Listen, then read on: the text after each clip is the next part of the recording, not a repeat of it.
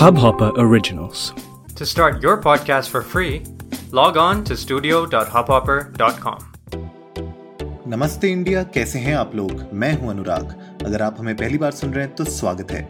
इस शो पर हम बात करते हैं हर उस खबर की जो इम्पैक्ट करती है आपकी और हमारी लाइफ। तो सब्सक्राइब का बटन दबाना ना भूलें और जुड़े रहें हमारे साथ हर रात साढ़े दस बजे नमस्ते इंडिया में। हम लोगों ने बहुत बार अपने एपिसोड्स में बात की है, जब भी कोई स्कूल शूटिंग होती है या किसी भी तरीके से कहीं पे भी वायलेंस हो रही होती है, हम उसके बारे में कवर करते हैं और हम लोग ये जानने की कोशिश करते हैं और ये सवाल उठाते हैं कि इन तरीके की वायलेंस को, स्पेशली जो स्कूल शूटिंग्स होती हैं, उस तरीके की वायलेंस को किस तरीके से रोका जाए। इसके ऊपर स्ट्रॉन्ग लॉज क्यों नहीं आ पा रहे हैं, स्पेशली यूएस में।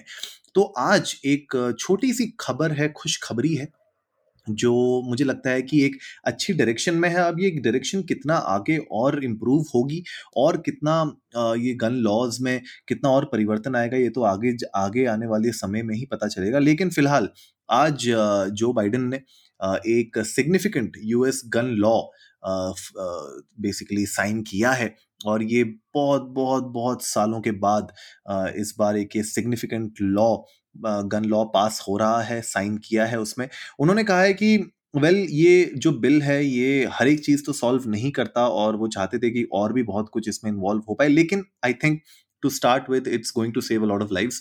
एंड इस लॉ में अगर मैं बात करूं तो बेसिकली एक एक तरीके से इन्हेंस्ड बैकग्राउंड चेक के बारे में बात किया गया है, स्पेशली जो यंगर बायर्स हैं, और फेडरल कैश इंट्रोड्यूस uh, किया गया है स्टेट्स में, जहाँ पे रेड फ्लैग लॉ जहाँ पे आपको अलाउ करेगा कोर्ट्स uh, को कि वो टेम्परली वेपन्स को रिमूव कर सकें जहाँ जहाँ पे भी जिन जिन लोगों में उनको लगता है कि थ्रेट है या उनको लगता है कि ये लोग शायद कुछ कांड कर सकते हैं, तो उन लोगों के पास से वेपन्स को रिमूव कर दिया जाएगा टेम्पररीली। और मतलब मुझे लगता है बिलियंस ऑफ डॉलर्स इस इस को एलोकेट किए गए हैं इस क्रैकडाउन को। और देखा देखने वाली बात ये होगी कि किस तरीके से लोग परचेस कर रहे हैं। मुझे लगता है कि एक पैटर्न भी समझना बहुत ज़रूरी है कि किस तरीके से लोग क्या सामान खरीद रहे हैं। अब जैसे हमने कुछ दिनों पहले ही जो टेक्सास के स्कूल में शूटिंग हुई थी जहाँ पे बाईस लोगों की मौत हुई थी और अट्ठारह लोग इंजर हुए थे, वहाँ पे मतलब तीन सौ से ऊपर राउंड्स कोई खरीद रहा है, गन्स खरीद रहा है। तो उसके ऊपर मुझे लगता है एक तरीके से रेड फ्लैग होना चाहिए, कहीं ना कहीं एनहैंस्ड बैकग्राउंड चेक्स जरूर होने चाहिए।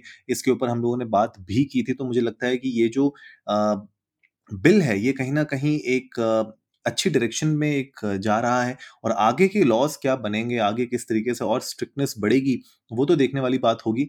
लेकिन अगर मैं आपको ओवरऑल बताऊं, हम लोगों ने एक बहुत टाइम पहले एक एपिसोड में बात भी की थी जहाँ पे हमने बताया था कि कितनी स्कूल शूटिंग्स हो चुकी हैं यूएस में, और मतलब हर साल कुछ ना कुछ होता है। इस साल मैंने आपको बताई दिया टेक्सास में हुई थी, दो हज़ार इक्कीस में ऑक्सफोर्ड मिशिगन में हुई थी जहाँ पे एक पंद्रह साल के बच्चे ने ओपन फायर कर दिया था स्कूल में अपने स्टूडेंट्स और टीचर्स के ऊपर। दो हज़ार अठारह में सैंटा फे टेक्सास में अगेन शूटिंग हुई थी, राइट। फरवरी में दो हज़ार अठारह में फ्लोरिडा में हुई थी। तो इस तरीके से अगर आप विकिपीडिया पे भी जाएंगे ना, आपको इतनी इन्फॉर्मेशन मिलेगी, आपको इतनी चीज़ों के बारे में पता चलेगा कि जहाँ पे यंग शूटर्स बहुत ज़्यादा हैं।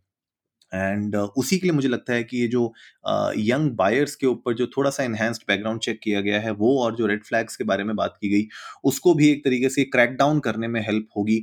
और जो लोग भी ऐसा लगता है कि हार्म पहुंचा सकते हैं सोसाइटी को, उनके पास से फायर आर्म्स को uh, हटा दिया जाएगा। They will not be allowed to own those firearms.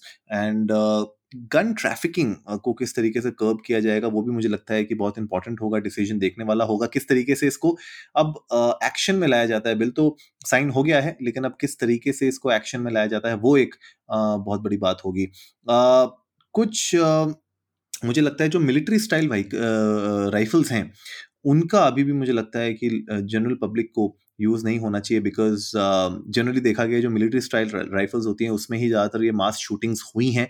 तो मुझे लगता है कि बहुत इंपॉर्टेंट है कि किस तरीके से uh, जो भी बंदा आ रहा है गन खरीदने के लिए उसका बैकग्राउंड चेक करना और ये ज़रूर देखना कि वो किस तरीके की गन ले रहा है, और ताकि उसको रेड फ्लैग किया जाए अगर uh, उसने बहुत ही ज़्यादा हैवी शॉपिंग के मूड से वो आया है या कुछ ऐसी हरकतें कर रहा है जो थोड़ी सी संग uh, वो क्या कहते हैं उसको, हिंदी में मैं भूल गया, बट थोड़ी सी यू नो लगती है आपको कि कुछ तो गड़बड़ है।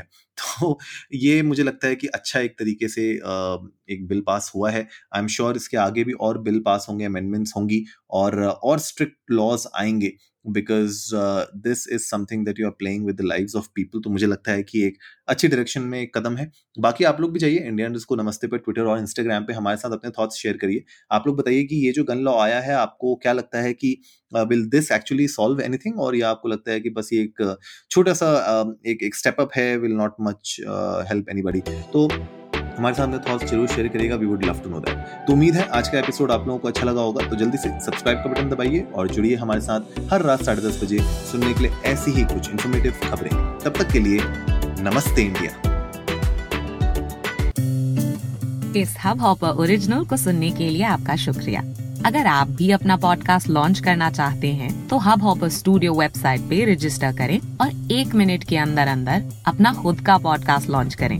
यही नहीं, स्टूडियो देता है आपको पूरी आजादी कहीं भी कभी भी अपना पॉडकास्ट लॉन्च करने की सिर्फ तीन आसान स्टेप्स में. तो साथ में अपना पॉडकास्ट शुरू करने के लिए तैयार. Just hop on hub hopper, simply content.